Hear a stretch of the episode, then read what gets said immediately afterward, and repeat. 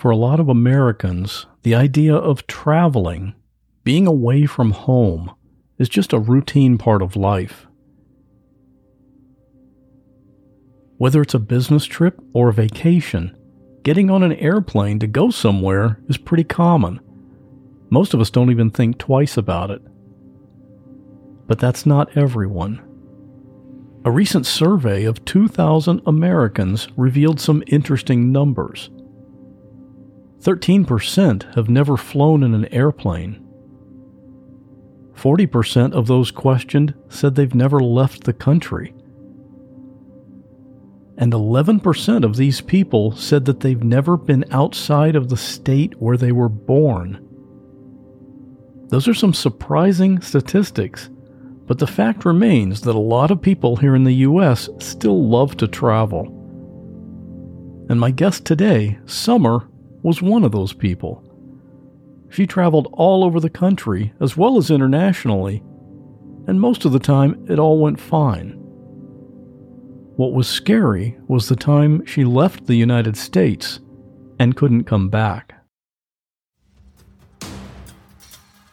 Real people in unreal situations.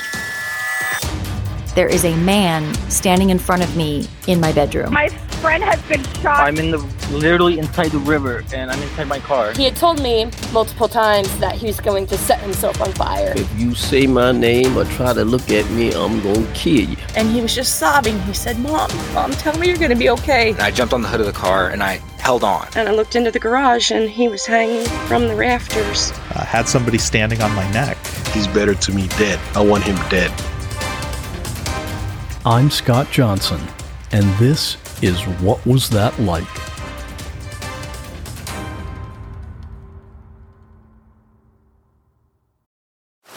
Now on Netflix, inspired by the unbelievable true story of a fake hitman, comes the new movie, Hitman, from Academy Award nominee Richard Linklater. At 96% certified fresh on Rotten Tomatoes, critics are calling Hitman a smart, sexy crime thriller with surprises at every turn. Starring Glen Powell and Adria Arjona, Hitman. Now playing on Netflix and in select theaters. Rated R. We took it all. We brought them to our land. An endless night, ember hot and icy cold. The rage of the earth. We made this curse. Carved it in the blood on our backs. We did not see.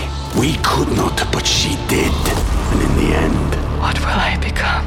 Senua's Saga. Hellblade 2. Play it now with Game Pass.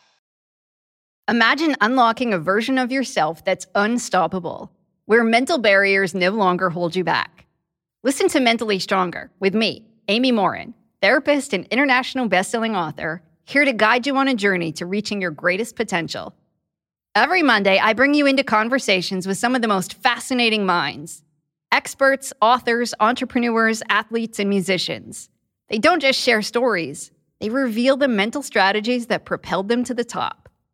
But here's the real magic. At the end of each episode, I break down their wisdom into practical therapist approved advice. In my solo episodes, I dive deep into the techniques that build mental strength. It's like having your own personal therapy session as you discover how to turn these insights into steps you can take right now. This podcast isn't just for those facing mental health challenges. It's for anyone who wants to push their limits, achieve peak performance, and truly thrive. Are you ready to unlock your full potential? Then it's time to become mentally stronger. Subscribe to Mentally Stronger with therapist Amy Morin, available wherever you love to listen to podcasts. Where did you live back in March of 2020? I am in Mississippi, which is close to Memphis, and I was I actually am still here, and my family's here, and um, we were I work in Memphis. So I was I was stationed and, and based here in Memphis. Grew up, raised in this area, um, work here, um, but travel all over all over the world. And one of the places you travel or traveled is Peru. Yeah. And that's because of, you had a long term relationship with a man named Jaime. How, how did that happen? How did you guys come together? Jaime and I met in um, January of 2015. I went on a mission trip, and uh, he was one of the local Peruvians there that was helping with our group. He did the logistics and was a translator, just a wonderful person. And, and we kind of hit it off. And later that year, you know, through the year, we started talking through, you know, internet and just texting on WhatsApp and things like that, FaceTiming a lot. And we started seeing each other exclusively um, towards the end of the year. But we were there. I was there on a mission trip. The first time I'd been in Peru, I've I've traveled all over um, for different mission trips and different vacations and stuff like that. But it was the first time that I'd been in Lima, and we were there for a week. You know, just kind of really, we really just hit it off. He's very much total opposite of me. I'm very much of a type A personality. He's got that relaxed South American you know, attitude, and we just really hit it off. Um, great, great guy. So we had been doing a long distance relationship for five years. You know, long distance relationships are pretty hard, but being on different continents and just that far away, it was it was really difficult. But we we held it together for five years, pretty strong. So after five years, you are making plans to go and visit him yes. in Peru. Yes. And again, this was in March of 2020. Mm-hmm. And everyone in the world knows now what was about to happen. But all you knew was this mysterious virus was spreading around the world and major events were being canceled. The NBA and the Major League Baseball canceled their season. But Peru had very few cases in the beginning. Were you at all concerned about making this trip? back in December of 2019 was when we started kind of hearing things about this virus in China and and you know things were getting a little weird over that in that area of the world.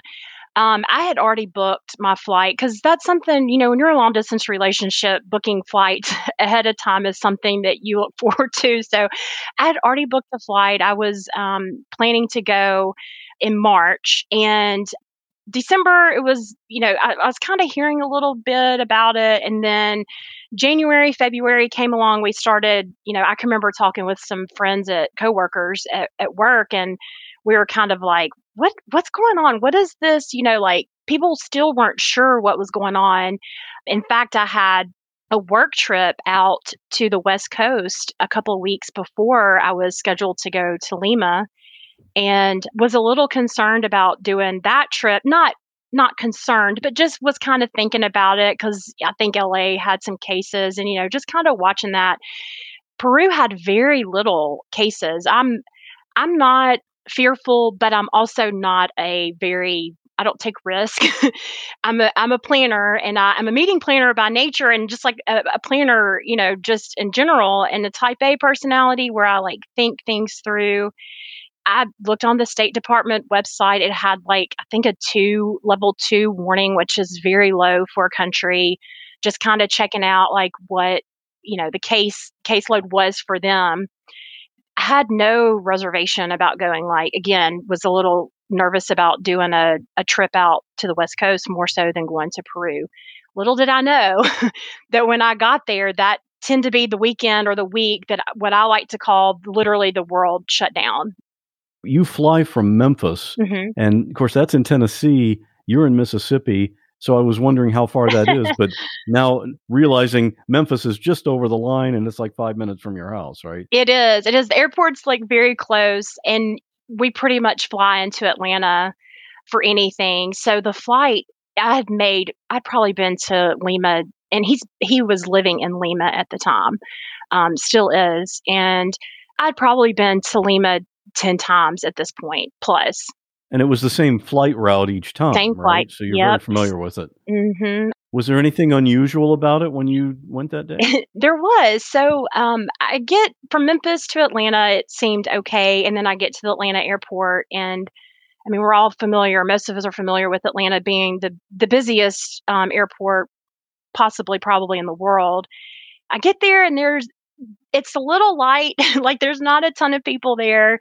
And I started thinking maybe, you know, people are just getting fearful um, to fly, canceling trips. And then I get um, on the airplane And usually the flight is booked, is full. And this time it wasn't because um, it's just a one way or a one flight a day from Delta. So it's usually full of folks going back to Lima. Or a lot of Americans love to go to um, Machu Picchu, and you have to fly into Lima to get to Machu Picchu or Cusco. And so I noticed that and like even joked with uh, there was a couple sitting across from me and like I kind of sneeze and I'm like, I don't have COVID. I prom, you know, have allergies, these Memphis allergies. And, and so we were, nobody was wearing masks at this point. In fact, this was at the point where the government was telling us, you don't need to wear mask. Nobody was wearing mask. No one, you know, but the flight was a little, was a little light. And again, I was in love and I was trying to. I, am not a risk taker, but I, I also didn't see any kind of concern to continue on the trip. What about when you arrived in Lima? Was there anything different then? They did take our temperature. Uh, they had staff, I guess, from the airport or from the government taking our temperature, and that's it. They were not enforcing any kind of stand six feet apart or any kind, even mask. As a matter of fact, I'll never forget we were standing in line, um, which the customs line took a little bit longer than normal. And this is in Lima? This is in Lima at the airport. It's basically the same thing. Every time I went there, you'd get off the plane, you go through customs, they would check you, you pick up your luggage, you go through another section of checking, and then you're basically free to leave. There were a lot of folks waiting in line to get, you know, through customs. And there was a family that was there with homemade masks and they were made out of like bra cups. And it was, you know, when people at this point were making homemade masks and like different things like that. And that was like, you know, folks were like looking at them like, this is, this is very odd. It was just a weird, weird time. Cause we were like, what, you know, like people were still so confused as to what was going on. And they had these homemade bra masks, even with the straps that were strapped on to, to the to the pad of the the bra.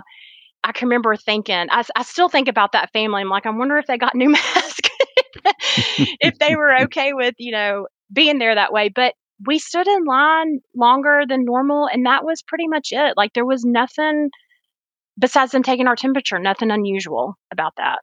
So Jaime came and picked you up from the airport, and what were, what were your accommodations? Where were you staying?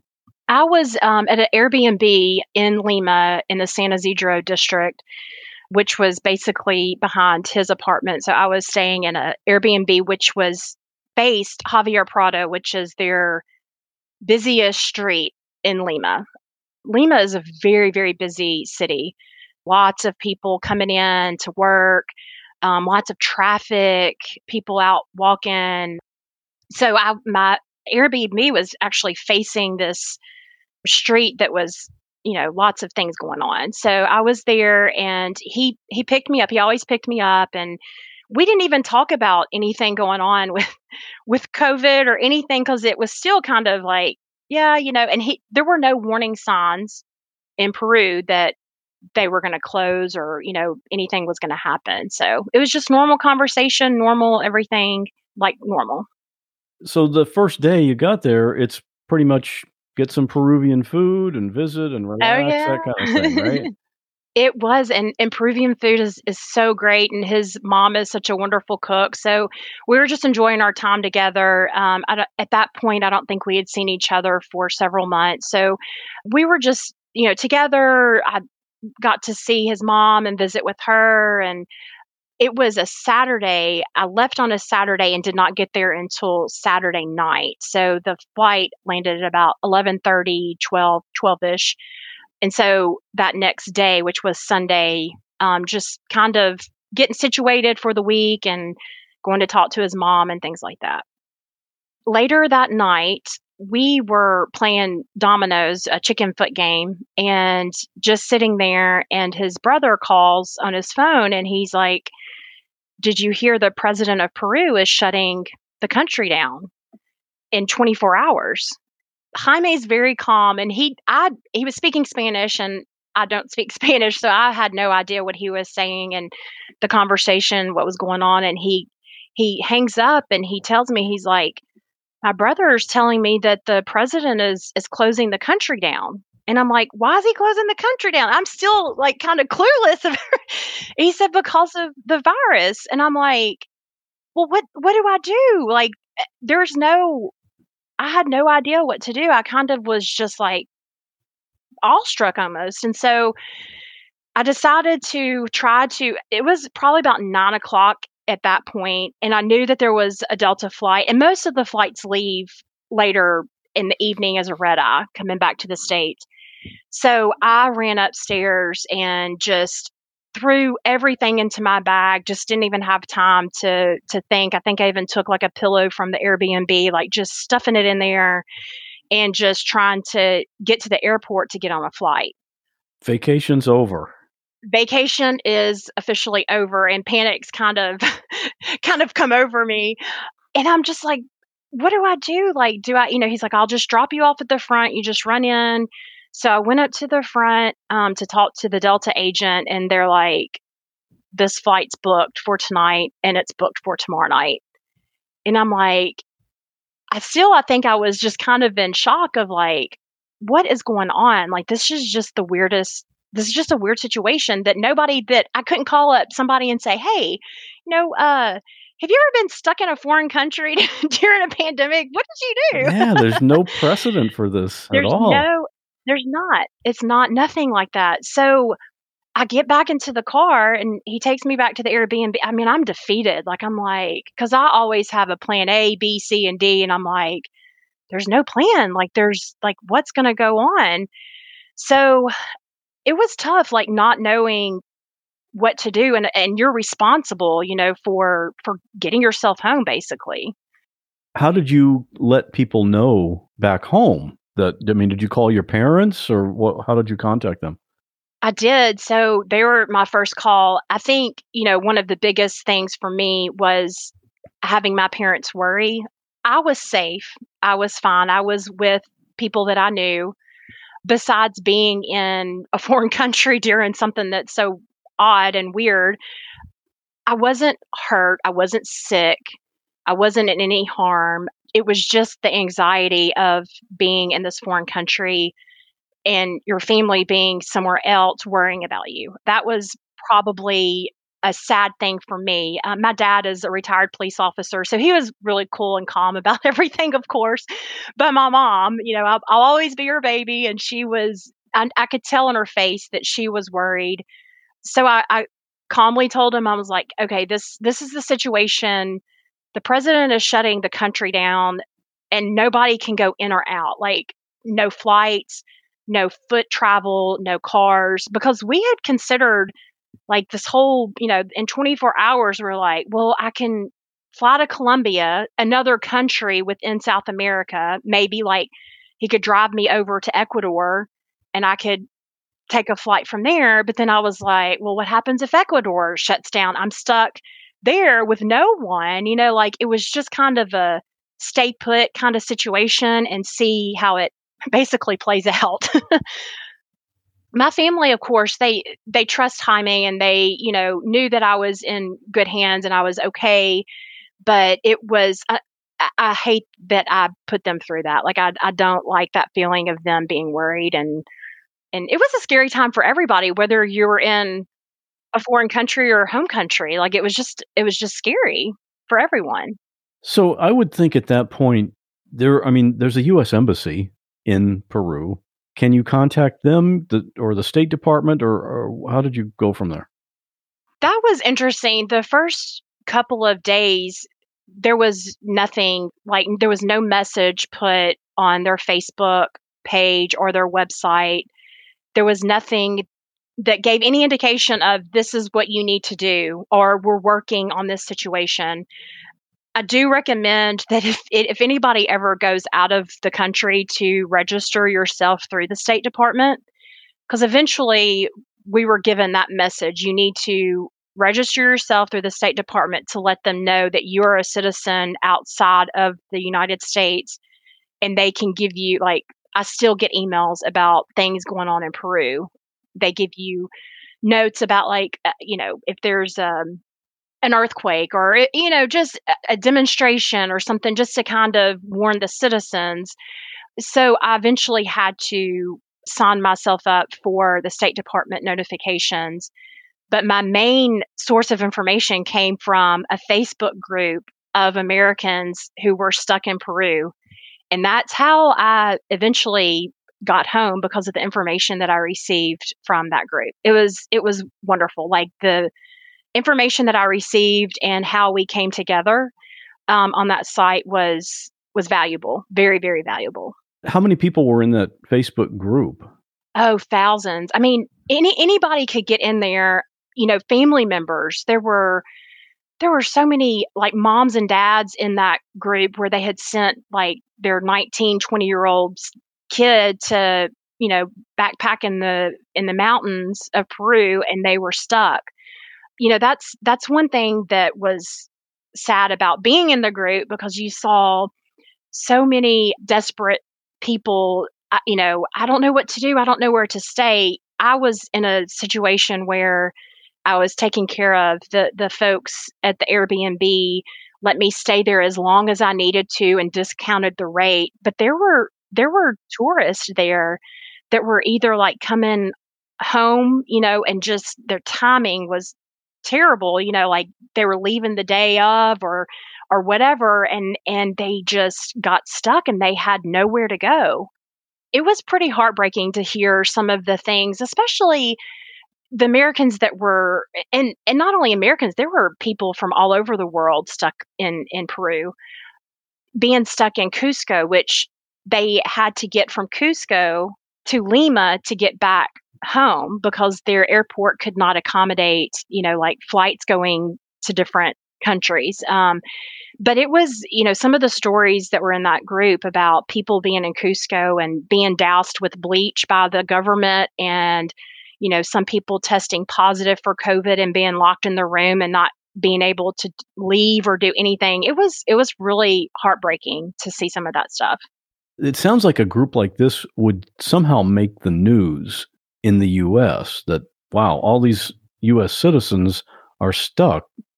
Did it get the attention of politicians or someone who could help? It, it did.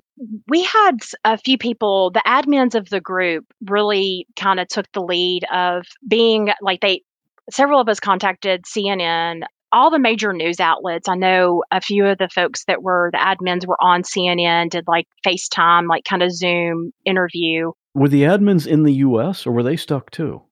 They were stuck too. Most of them were stuck in Cusco.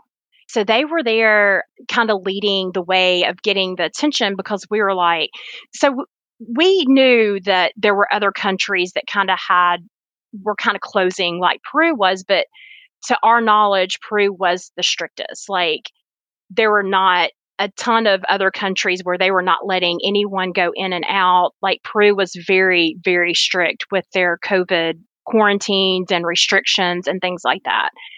So, you know, we kind of band together and we were like, well, we need to get the attention. I contacted my representative here in Mississippi uh, and my senator and my representative, Mr. Kelly. He his team worked very hard to keep me updated and gave me information of what was going on. The ambassador for the US to Peru left at the beginning when, like, the day of they found out that they were closing the country. He took a flight out with the Peace Corps and left. And that was just like such a like it was such a downer for all of us on the on the group page where like he just left like it felt like the captain was leaving the ship. It that's exactly what it was. It was and and it you know like i don't know the reasonings behind why he left and then like it it felt a little chaotic. It felt like it wasn't really being I, I majored in public relations and we always had a plan for everything you know kind of like having a um, backup plan for any kind of disaster or anything like that. And I would have thought that the embassy would have had like a binder with, you know, a natural disaster, a you know, pandemic. No, this is what you do. Go to tab A, you know. And I didn't feel like that that was at that point. Like, and then with the ambassador leaving, it was it was it was really a punch in the gut. And we're kind of like, what do we do? What do, you know? So we band together on this Facebook group and contacted as many people. Um, I have a friend that used to work for Anderson Cooper, and I was like, hey, can you reach out to your friends, see if they want to pick this up? Like, this is something that we need to let people know um, know about that we're stuck here and it's you know there's no way we're going to get home unless the government intervenes and sends planes or talks to the peruvian government a while back i added a small thing to my nightly routine just before going to bed i jot down a few tasks on a sticky note things i want to get done the next day so when i'm waking up the next morning i already sort of have an agenda it's just a little habit that's made a big difference for me. It's kind of the same as taking care of your gut, because it's also little, but your whole body depends on it for overall health. Seed's DS-01 Daily Synbiotic gives you positive impacts for your gut as well as your heart. And it's a really easy routine. Just pop two capsules of Seed DS-01 in the morning. And all I can tell you is I feel great. I'm not a scientist, but I know that having an optimal gut bacteria level promotes better health in the rest of my body, including my skin. And the clinical trials and research mean the data is there to back that up. DS-01 is completely free of sugar, soy, gluten, and peanuts, and it's vegan. It's got no chemical coatings, and it doesn't even require refrigeration, so it's easy to use when I'm traveling to a podcasting conference. Try it out for yourself and see how it impacts your gut health. Trust your gut with Seed's DS-01 Daily Synbiotic. Go to seed.com slash what and use code 25what to get 25% off your first month. That's 25% off your first month of Seed's DS-01 Daily Synbiotic at seed.com slash what, code 25what. What can I say? When I plan a week of meals, I like to have some variety. And with hundreds of meals to choose from, CookUnity has that part covered. Go to cookunity.com slash what or enter code WHAT before checkout to get 50% off your first week. Not too long ago, I tried the cauliflower and chickpea coconut curry. I love curry anyway, but even if you're not normally a fan, you should try this one. It's one of the dishes prepared by Chef Michelle Bernstein here in Florida. She has a couple of restaurants here, and she's also a judge on the TV show Chopped, so you may have already seen her. But aside from the taste, it's the convenience. Because let's face it, even if I knew how to cook, I don't have time. These meals are delivered fully cooked. So when mealtime rolls around, I pick out what I feel like eating, and within just a few minutes, it's ready. No prep and no cleanup. And when I say variety, I'm talking over 350 different meals from dozens of chefs. You can decide based on a chef you like, or protein content, or just what you prefer. The menus are updated weekly, so there's always something new. Make the best meal plan ever with the convenience, chef level quality, and endless variety of CookUnity. Go to cookunity.com slash what or enter code what before checkout for 50% off your first week. That's 50% off your first week by using code what or going to cookunity.com slash what. We took it all. We brought them to our land. An endless night, ember hot and icy cold. The rage of the earth. We made this curse. Carved it in the blood on our backs. We did not see. We could not, but she did. And in the end, what will I become? Senua's Saga. Hellblade 2. Play it now with Game Pass. being with Jaime and he's, you know, from that area and he always tells me, Summer, you can't act like an American here. You have to, you know, I'm always liberty and freedom. And, and he's like, especially during this time, you're going to have to be, you know, kind of not be that way. And again, this was a time when we were told you don't have to really wear masks. I didn't even have a mask. Like that was a concern while I was there. I was like, where do you get masks? Like, do y'all have masks here? Like, I'm sure they did in the pharmacies. Well, they they had bras, right? Yeah, they yes, they definitely did that, and I, I, could have resorted to doing that if I needed to. See, you had masks with you the whole time. You didn't yeah, even know exactly, it. exactly. but we were in the grocery store one time and a police officer came up to me and said something to me in Spanish and I was, you know, I was like, I, I don't understand. I'm sorry. And he was like pointed like like get your mask on. So that was only, you know, the only time um and you know, and then of course the news, not only the American news, but like the Peruvian news was showing, you know, tanks blocking off streets and I didn't see any of that and I mean, I did, you know, being in a foreign country and and not knowing necessarily the rules and like if you get put in jail, you know, just it, just different things like that. That was a concern, but again, not a risk taker, so I wasn't out, you know, boycotting anything. you know, I stayed in the Airbnb, which was hard for me because I like to go and be out in the, you know, walking and things like that. And it was really eerie because the city basically shut down. They had a curfew, so you couldn't be out at like nine o'clock. You had to be in your house or your apartment. Um, I mean, even people walking their dogs, they would they would get onto them or put them in jail if they were out past the curfew. Javier Prado, the the street was dead, nothing, no cars, no transportation, no taxis, nothing that was a little creepy. A city that was so bustling and and busy was basically dead. Everybody was in their apartment. So as the days went on, we, you know, people were chattering on the Facebook group and they said, you know, you need to sign up with the State Department and they'll they'll call you. They'll ask you if you're still interested in going back to the United States and then they'll assign you a day to come up to the embassy and they'll put you on a flight and you'll go home basically. So um, I actually was standing in line to get into the grocery store because they had started implementing, you know, just a few people in the in the grocery stores at the time, and we were standing in line to go to the grocery store, and there was uh, another American behind me, and we just started talking about it, and he was, of course, stuck there, and we became friends on Facebook. We just still just following the Facebook group and trying to get, you know, they had even started a, a Google Doc sheet of, you know, on our own, your name, just different and different information, and they were providing it to the embassy, but also sign up through the State Department to get home. And so this guy, like a couple of days later, he sent me a message and he was just like, Hey, just want to let you know, I just happened to go to the embassy and they got me on a flight and I'm going home. So you may want to try doing that. So I got up the next day, ready to go, and Jaime was able to take me to the embassy because he had a cousin that was a police officer. And the police officer basically escorted us to the embassy because there were roadblocks of police officers asking, like, why are you out? Where are you going? If not, I would have had to have taken an Uber to the embassy.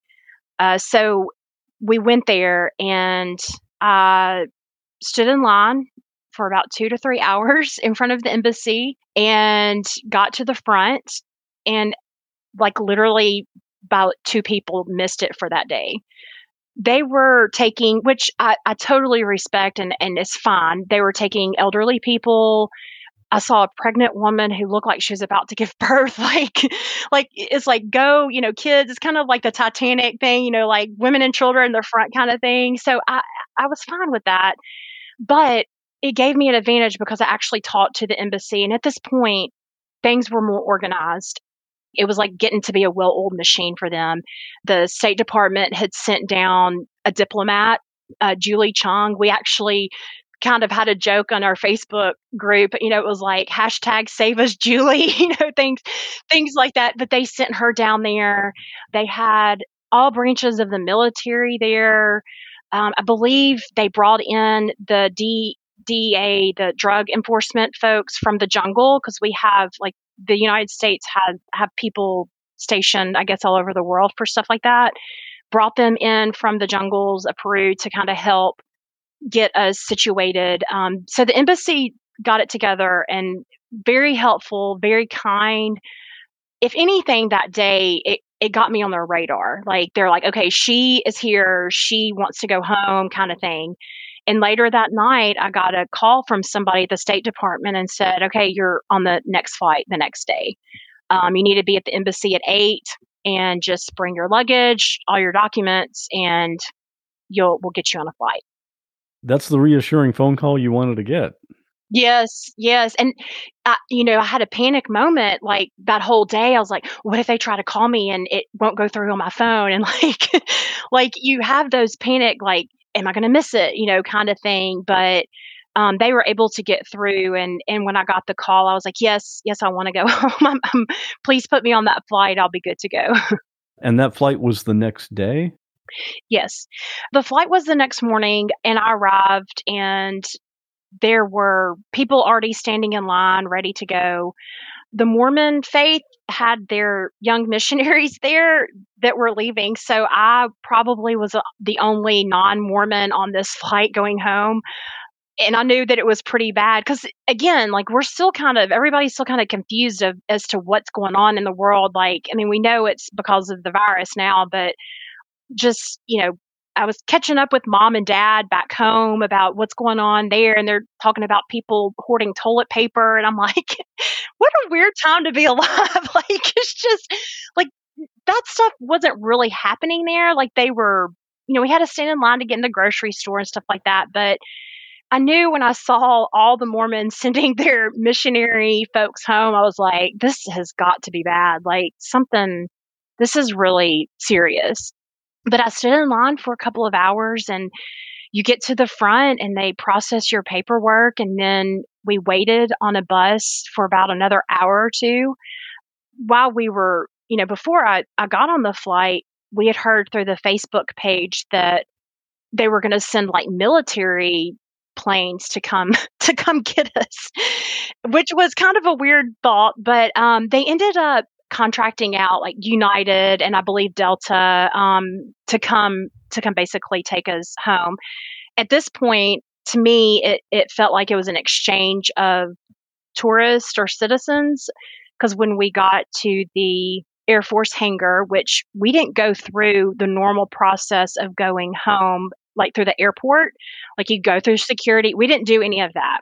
We were taken on buses and like three to four bu- charter buses, and the military, U.S. military, were there.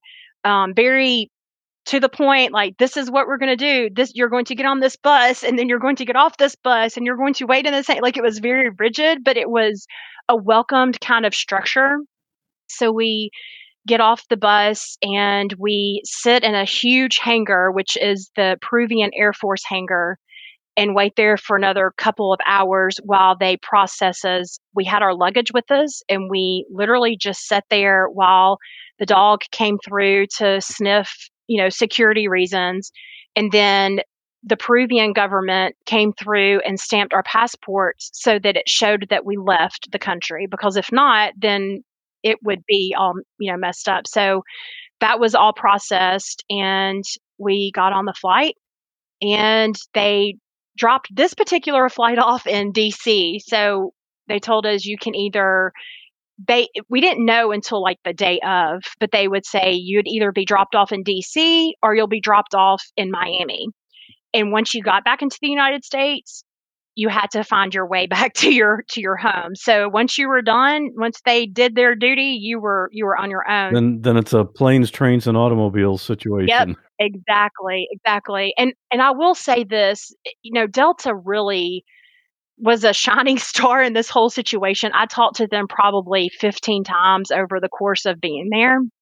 And every time, you know, they couldn't really do anything because they couldn't bring a, a plane in. But I was just like, hey, I've, I've got to cancel my flight because they kept rescheduling the flights, which was so frustrating. Like these commercial airlines weren't, they weren't sure what's going on. So they just would keep canceling the flight and then rescheduling it for the next week and then canceling that, you know. And so every time I'd call them, they were like, we, we are so sorry. Like, if there's anything else I can do for you, let me know, but we can't get you home, basically. So did you fly back on Delta or United? I flew back on United. The government contracted United to get us out, and they dropped us off in DC. And then that's where I called um, Delta and I was like, "Hey, can you get me back to Memphis?" And they were on it, and they got me got me home. I'll confess, sometimes I let my podcast playlist get out of hand and I get way behind. But there's one show that I subscribe to, and any new episode goes right to the top of the queue. That's the Jordan Harbinger Show. That's because I never have to figure out, okay, is this one going to be interesting or do I wait for the next one like I do for some shows? Because Jordan's conversations are always a must listen for me. He talks to fascinating people from any category you can think of authors, scientists, athletes, you name it. He's talked to undercover cops who posed as mafia and the actual career mafia hitmen. And the stories he gets out of these people, just incredible. In one episode, he talked to Paul Holes. You might know that name if you're into true crime. He's the former investigator who uses really advanced methods to solve cold cases, including the Golden State Killer. And another one I really enjoyed was with Sam Harris, an author and neuroscientist who promotes skepticism, and he doesn't mind taking on some seriously controversial topics like politics or religion. That one's going to make you think. Whenever a new episode of the Jordan Harbinger Show pops up, I already know it's going to be an episode that I'll enjoy listening to, and I'll bet you will too. For some episode recommendations, check out jordanharbinger.com slash start or search for The Jordan Harbinger Show. That's H A R B as in boy, I N as in Nancy, G E R on Apple Podcasts, Spotify, or wherever you listen to podcasts. Let's face it, money is the one subject we all need to deal with, but no one actually wants to talk about. The good news is there's a podcast helping you learn everything about money no one taught you. Meet Everyone's Talking Money, hosted by me, Shannah Game. Everyone's Talking Money focuses on relevant, inclusive, and forward thinking conversations around money and just helps you get in a better relationship with your money no matter what your goals are. Do yourself a favor and subscribe to Everyone's Talking Money podcast on Apple Podcasts, Spotify, or wherever you listen to podcasts. Overwhelmed by investing? If you're anything like us, the hardest part is getting started. That's why we created the Investing for Beginners podcast. Our goal is to help simplify money so it can work for you. We invite guests to demystify investing. At least try to be setting aside like the minimum 10% into the 401k. We'll teach you the basics of the market. Yeah, I think compound interest should be at the start of any discussion about investing. And we've had investment professionals who teach in a simple way. A valuation driven bear market, you know, we, we haven't really seen yet. And I think everyone's thinking about it, but we haven't really seen yet our Q&A episodes feature questions from listeners just like you. So, what do you think about the situation with ATVI, which is Activision? I'm Dave Ahern. And I'm Andrew Sather. And we hope you join us on the Investing for Beginners podcast. On the Investing for Beginners podcast.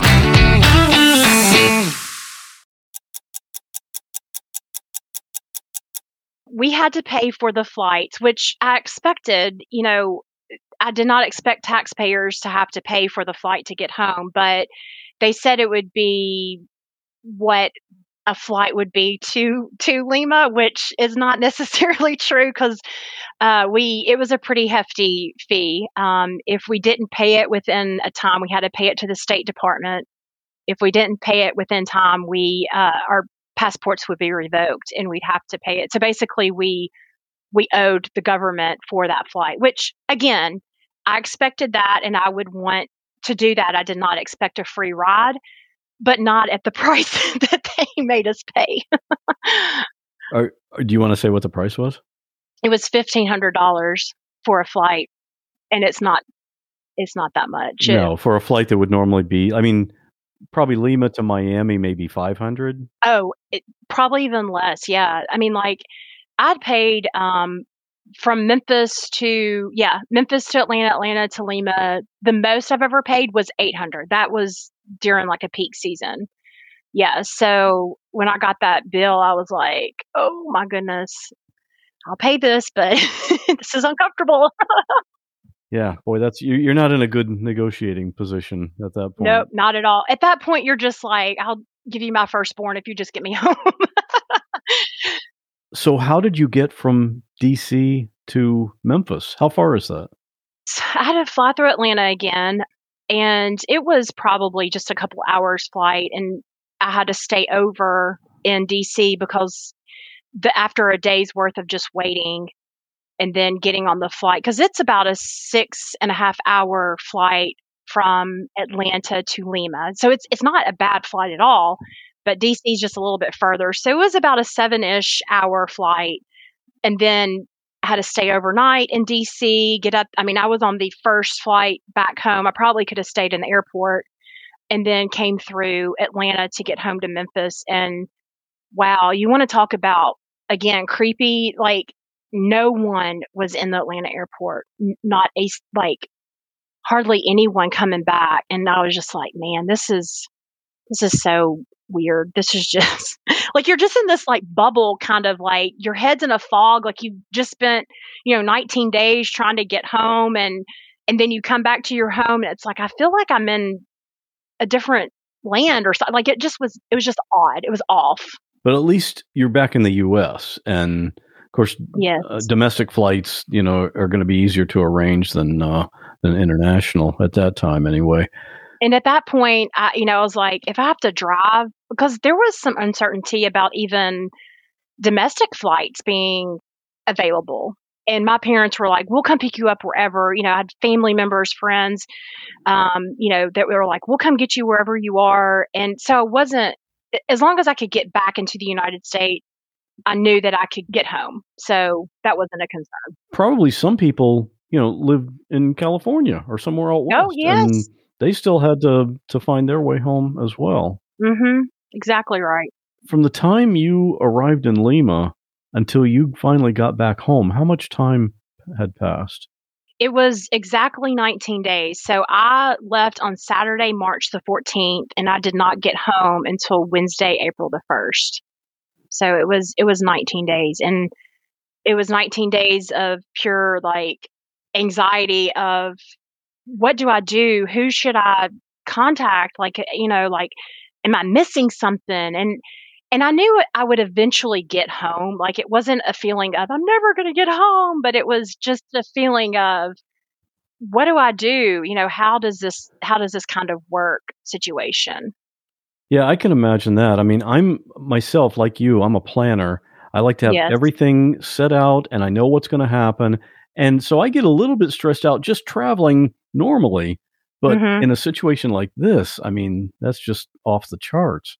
Yeah, it it was a different feeling, and it's it's kind of odd because I I went to Italy one time for a friend's wedding, and we we actually got stuck there for about forty eight hours, and that was a little stressful, you know, just situation of getting home that way, and then like this happens, and people were like, "You're not going out of the country ever again. You're staying here." I'm like, well, you know, it just it it gets built character, you know, Right. it helps you bit better.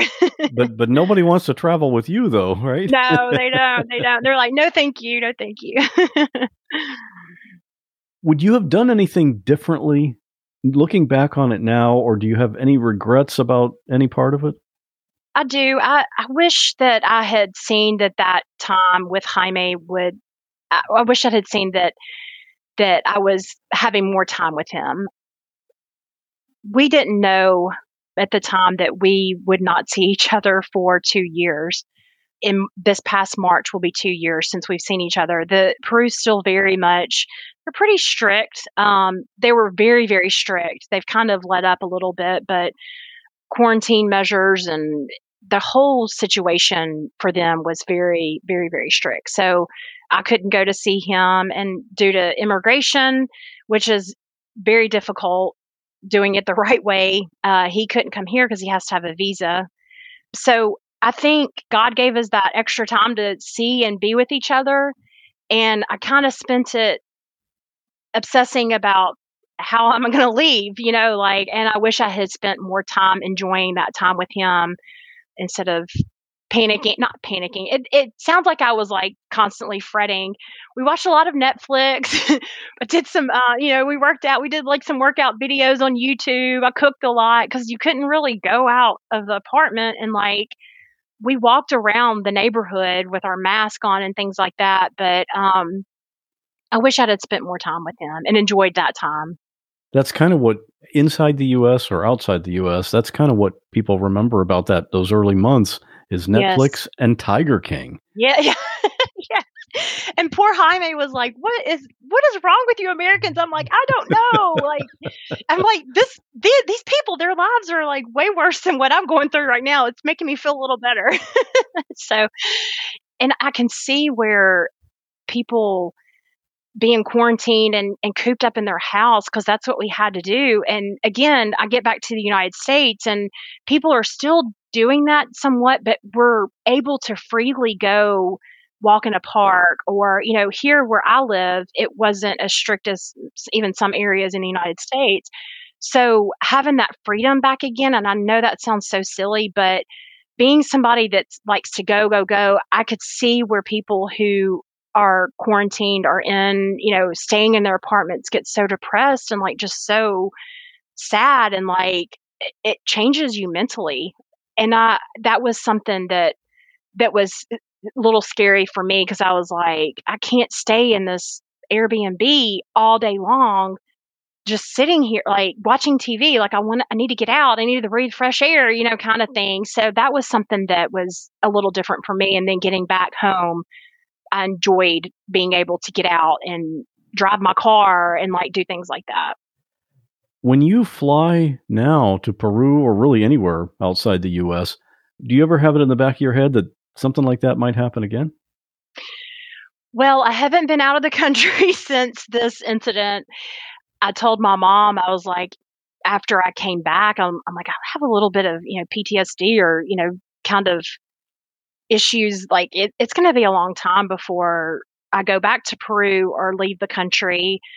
I travel within the United States, of course, for work and things like that. But yeah, I definitely will think about that, kind of have a game plan you know, and if it wasn't for the the U.S. government coming in to get us out, we probably I'm not going to say we'd probably still be there because we eventually could leave, but it would have been months and months.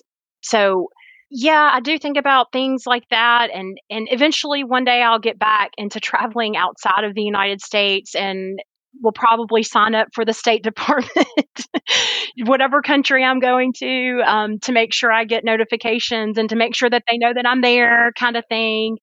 I wasn't aware of that. That's really good advice to get to register yourself just so they're they know, you know, that you're there. That's a good idea. It is, and you know, it's funny because like I always, always think, you know, it's it's our responsibility. Like once you leave the country, the government really doesn't necessarily have to come help you. Like it would be nice if they do, but in a situation like this, government intervention had to happen for us to get out. Peru was not letting, they, they only let like, I want to say, I think 10 flights out per day from a country. And like, I think the United States had three to four, if my numbers are right. I know when we were waiting in the hangar, I saw a, a Swiss airplane, Israeli airplane, um, the Mexican airplane, like, but the United States had a majority of those airplanes. And it took a diplomat and the president of the United States and, and his staff to basically negotiate hey, we need to get these folks out. So at that point, we had to have the government intervene because there was no way we could have done it on our own. So politicians actually did something good for once. They did. They did. You know, going through this whole immigration process, I've been kind of jaded with with government stuff. Things have gone so wrong with that. Um, and my representative from the state of Mississippi really, I mean, it kind of was a light for me to say, okay, they are helping, they are doing, they are serving the public.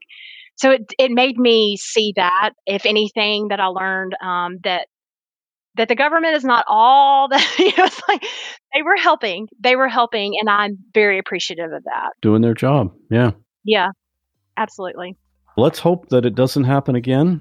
oh no Thanks for sharing your story. thank you thank you for having me i really appreciate it There's an interesting side note about this story.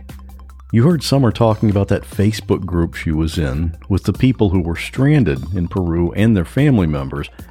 Well, one of the people in that group was a celebrity. It was Dee Snider, who's an actor, a songwriter, and probably best known as the lead singer in the band Twisted Sister. He was in this Facebook group because his daughter was stuck in Peru.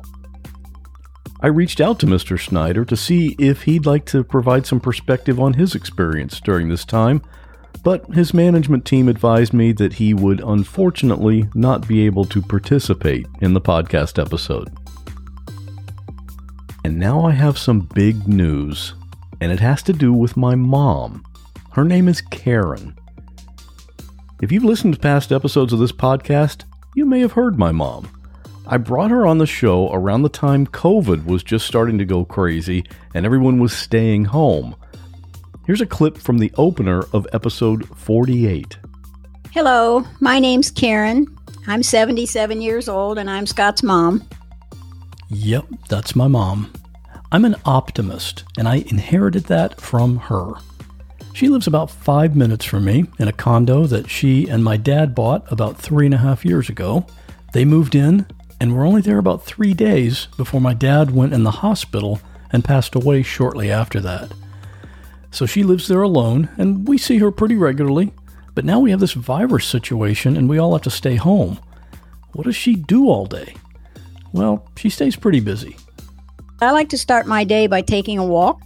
And when I get back home, I sometimes have a list of things that I want to accomplish during the day. Sometimes I do them, sometimes I don't. I'm retired, so I can do what I want. Did I mention she stays busy? I can mop the floors and dust, or um, I can get on my computer and play games. Um, I can call a friend, I can encourage them, and I get phone calls. I can do jigsaw puzzles on my computer. I can play games on my phone. I'm catching up on my uh, on my reading. But wait, there's more. Reading my Bible through this year in chronological order, and I'm taking Bible courses on BBN. I do laundry. Sunday we have lunch together. I have lunch together with family on Zoom. I do the ladies' Bible study on Tuesday night on Zoom. I do another ladies' Bible study on Wednesday night on Zoom, and Saturday morning I do Weight Watchers on Zoom.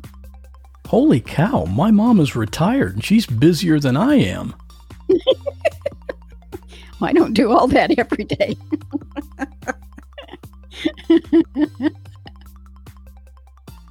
this summer, my mom just had her 80th birthday. She still walks a couple of miles most mornings and she's doing fine. Every so often, she has everyone over to her place for a game night. So it's me and my wife and our two kids, and my brother's family with their boys and a girlfriend. And I say kids, but of course they're all adults now. Anyway, a few weeks ago, she invited everyone over, and we're all there just kind of chatting. And mom announces that she has something to say to all of us. She has an announcement. Well, that got everyone's attention. We're all wondering what's going on? What are we about to hear? That's when my mom told us the news. She's getting married. And I'd have to say that that's probably the biggest surprise I have ever had. I never would have predicted that. None of us would have. So, who is this guy? Her soon to be new husband. His name is Jim. His family and our family have been friends literally my whole life. Jim and his wife Janet had three girls, and in our family we have three boys, and we all grew up together in Ohio. They were over at our house, we were at their house. Jim and my dad worked together, and we were always just very close. At some point, when I was a teenager, they moved to Indiana, and then later we moved to Florida, but we've always kept in touch. Jim's been alone since Janet passed away in 2019. So here we have these two people, both still in good health, who have known each other for something like 60 years. And even though no one could have guessed it, it really does make perfect sense that they would get together. And yes, since Jim has three girls and my mom has three boys, there have been mentions that this is a real life Brady bunch. We're all really happy for them. The wedding is November 12 of this year, 2022, if you'd like to send them a card, you're welcome to. Just send it to Karen and Jim, care of my address, which is P.O. Box 5, Safety Harbor, Florida 34695, and I'll pass it along to the newlyweds. So, enough of the personal stuff. Let's get on to this week's listener story. We end each episode of the podcast with a story that's been sent in by a listener. It can be funny, sad, inspiring, whatever. So if you have something interesting that you can tell in about five minutes, record a voice memo on your phone and email it to me, scott at whatwasthatlike.com. This week's story is going to make you smile. Stay safe, and I'll see you in two weeks. Hi, Scott. My name is Samantha, and I just was listening to your bonus episode of childbirth stories. And one thing was missing my story. My second child, my son, was extremely healthy throughout the pregnancy. There were no indications of any health issues at all. The labor was fairly quick and I wouldn't say easy, but he came out with no problem at all. I looked down at him and I said, Oh, he has Down syndrome. And I remember very vividly the midwife shushing me. And I looked back at her and I said, look, look at him. Look at his, his eyes. They're almond shaped. They're, they're beautiful, but he has Down syndrome. And I have to say that at that moment, it probably was the most frightened I've ever been and the most unsure. I had so many questions about what this child would be like. Would I be able to take care of him? Would he love me? Would he be able to speak? So many ridiculous thoughts that came through my mind. And I can say today that he is nine years old and the greatest blessing of my life. I have grown so much as a person just being able to be his mother. He is smart. He is funny. He is mischievous. And my favorite part of his birth story is when I ask him, when you were born, what was the first word that you said to mommy? And he says, surprise.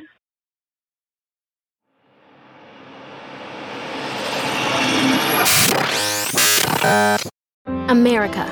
We are endowed by our Creator with certain unalienable rights life, liberty, and the pursuit of happiness. At Grand Canyon University, we believe in equal opportunity, and the American dream starts with purpose. To serve others in ways that promote human flourishing and create a ripple effect of transformation for generations to come. Find your purpose at Grand Canyon University. Private, Christian, affordable. Visit gcu.edu.